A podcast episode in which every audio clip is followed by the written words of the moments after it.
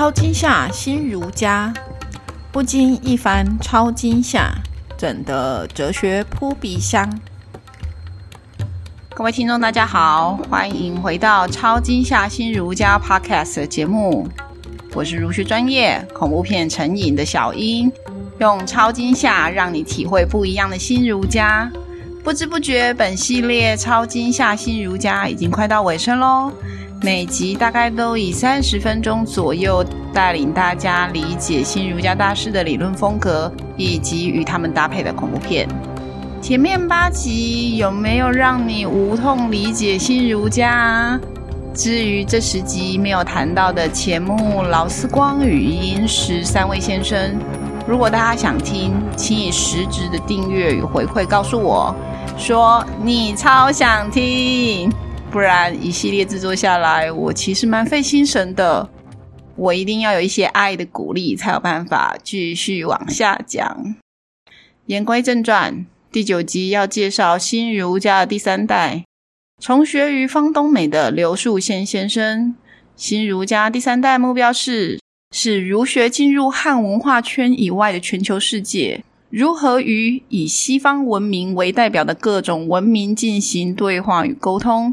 刘树先先生在他的一生学术事业上，无疑是很努力的在执行这个目标的。杨祖汉在《禁掉刘树先先生》这一篇文章里面提到，刘树先很自觉的与第二代唐君毅与牟中山两位先生的观念与做法做了区隔。他认为唐某两先生处于中国文化存亡绝续的时代。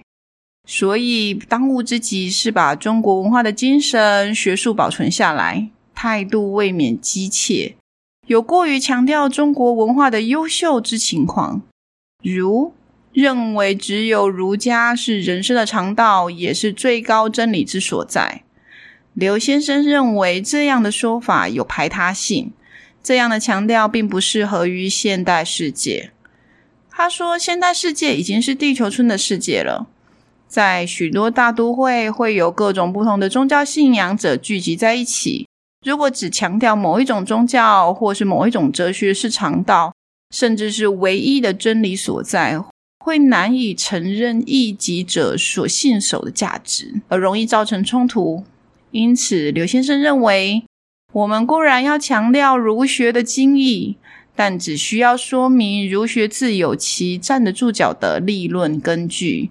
是可以使得人安身立命，以及作为民族精神的传统，这样就可以了，不必说儒学比其他宗教更优秀。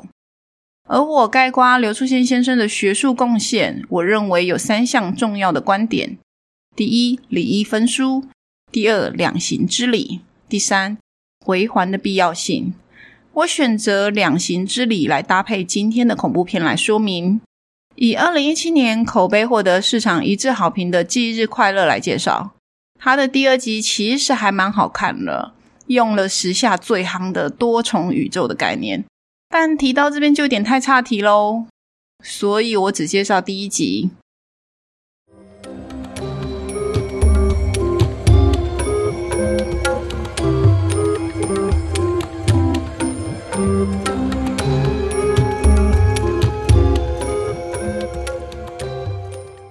本集是会员集，还不是哲学新媒体会员的人，请赶快去订阅我们哦！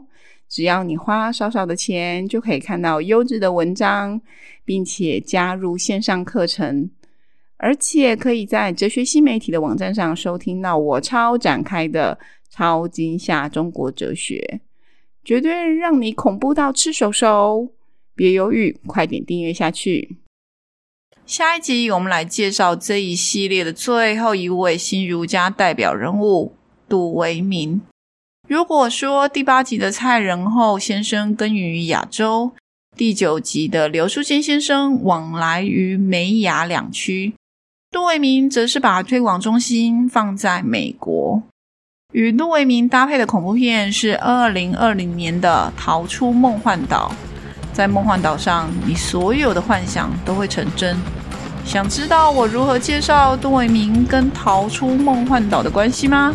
请下周准时收听《超惊吓新儒家》最后一集。还不是哲学新媒体的会员朋友，请记得赶快订阅我们，才能完整收听会员限定的内容哦。